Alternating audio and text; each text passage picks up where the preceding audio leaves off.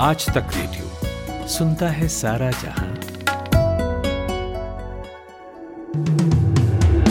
नमस्कार, मेरा नाम खुशबू कुमार है और आप सुन रहे हैं सुबह दस बजे का पाँच मिनट पॉडकास्ट दिल्ली में आज सुबह यमुना के जलस्तर में पहले से कमी आई है, आज जलस्तर 205 मीटर रहा। फ़िलहाल भैरो मार्ग खोला गया है, हल्के वाहनों के लिए सराय काले खां से आईपी फ्लाईओवर से राजघाट तक रिंग रोड खोली गई है। शांति वन से मंकी ब्रिज तक रिंग रोड बंद है और कश्मीरी गेट अभी भी बंद है।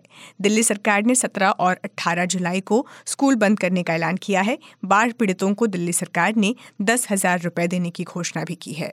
दूसरी तरफ़ उत्तराखंड और यूपी के कई जिलों में अब गंगा नदी का जलस्तर खतरे के निशान के करीब पहुँच गया है। रविवार को हरिद्वार में गंगा का जलस्तर दो मीटर रिकॉर्ड किया गया, जबकि खतरे का निशान दो सौ चौरानवे मीटर है। नदी से सटे हुए इलाकों में अलर्ट जारी किया गया है। वहीं हिमाचल प्रदेश में कुल्लू के रायसन में बादल फटने से एक व्यक्ति की मौत, जबकि तीन लोग घायल हो गए हैं। आज बेंगलुरु में 24 विपक्षी दलों की बड़ी बैठक होने जा रही है। जानकारी के मुताबिक राजनीतिक दलों की कोशिश रहेगी कि सीटों की शेयरिंग पर बात बन सके और साथ ही बीजेपी के खिलाफ एकजुट हुए ग्रुप का कोई एक नाम रखा जा सके।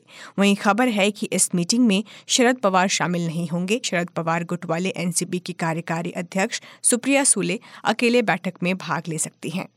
दिल्ली में अधिकारियों के ट्रांसफ़र पोस्टिंग के मुद्दे पर केंद्र के अध्यादेश को चुनौती देने वाली दिल्ली सरकार की याचिका पर आज सुप्रीम कोर्ट में सुनवाई होगी। मामले में पिछली सुनवाई 10 जुलाई को हुई थी। तब कोर्ट ने केंद्र को नोटिस जारी किया था, साथ ही केजरीवाल सरकार से याचिका में बदलाव करने और उपराज्यपाल को भी पार्टी बनाने का निर्देश दिया था।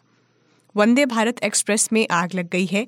ये आग भोपाल से दिल्ली जा रही ट्रेन में लगी। ये ट्रेन आज रानी कमलापति रेलवे स्टेशन से निजामुद्दीन के लिए रवाना हुई थी। रास्ते में कुरवई किथोरा स्टेशन के पास ट्रेन की सी चौदह बोगी में आग लग गई। बताया जाता है कि आग कोच के नीचे लगी, बैटरी से लगी। आग लगने की इस घटना में कोई हताहत नहीं हुआ है। सभी यात्रियों को सुरक्षित ट्रेन से निकाल लिया गया है। रेलवे की तरफ़ से घटना की जाँच की जा रही है।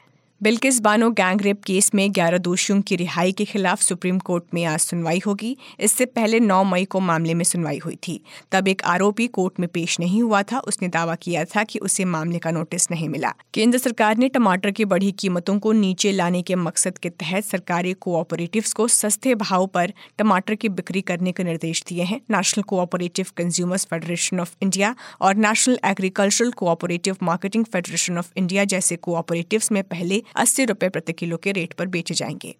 महाराष्ट्र विधानसभा का मानसून सत्र आज से शुरू होने वाला है। तीन हफ़्ते का सत्र आज से चार अगस्त तक नरिमन पॉइंट स्थित विधान भवन परिसर में आयोजित किया जाएगा।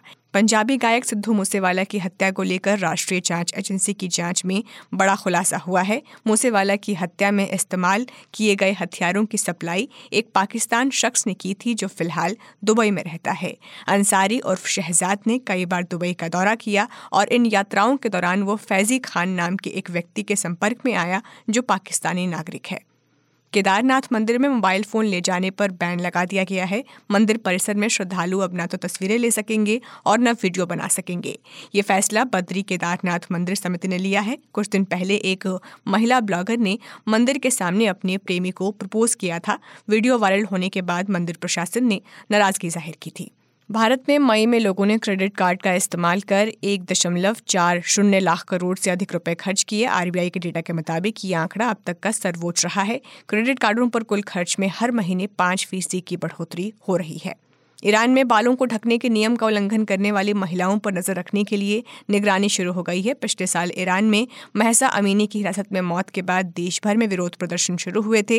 विरोध प्रदर्शनों के बाद ईरान की सरकार ने मोरालिटी पुलिस को खत्म करने का फैसला लिया था, लेकिन दस महीने बाद ये फिर से शुरू हो गया है। इसराइल के प्रधानमंत्री बेंजामिन नेतन्याहू को न्याय सुधार बिल पर भारी विरोध का सामना करना पड़ रहा है। इसराइली एयरफोर्स के 200 से अधिक फाइटर पायलटों ने चेतावनी दी है कि अगर नेतन्याहू अपने जिद नहीं छोड़ते तो वे सामूहिक इस्तीफा दे देंगे। रविवार देर रात टेनिस जगत को नया सितारा मिला। 20 साल के कार्लोस अल्कारेज ने विम्बलडन मेंस सिंगल्स फाइनल का खिताब जीता। उन्होंने 36 साल के नोवाक जोकोविच को चार घंटे बयालीस मिनट तक चले मुकाबले में कड़ी मशक्कत के बाद एक छः सात छः छः एक, तीन छः चार छः से हराया। तो ये आप सुन रहे थे सुबह दस बजे की बड़ी खबरें।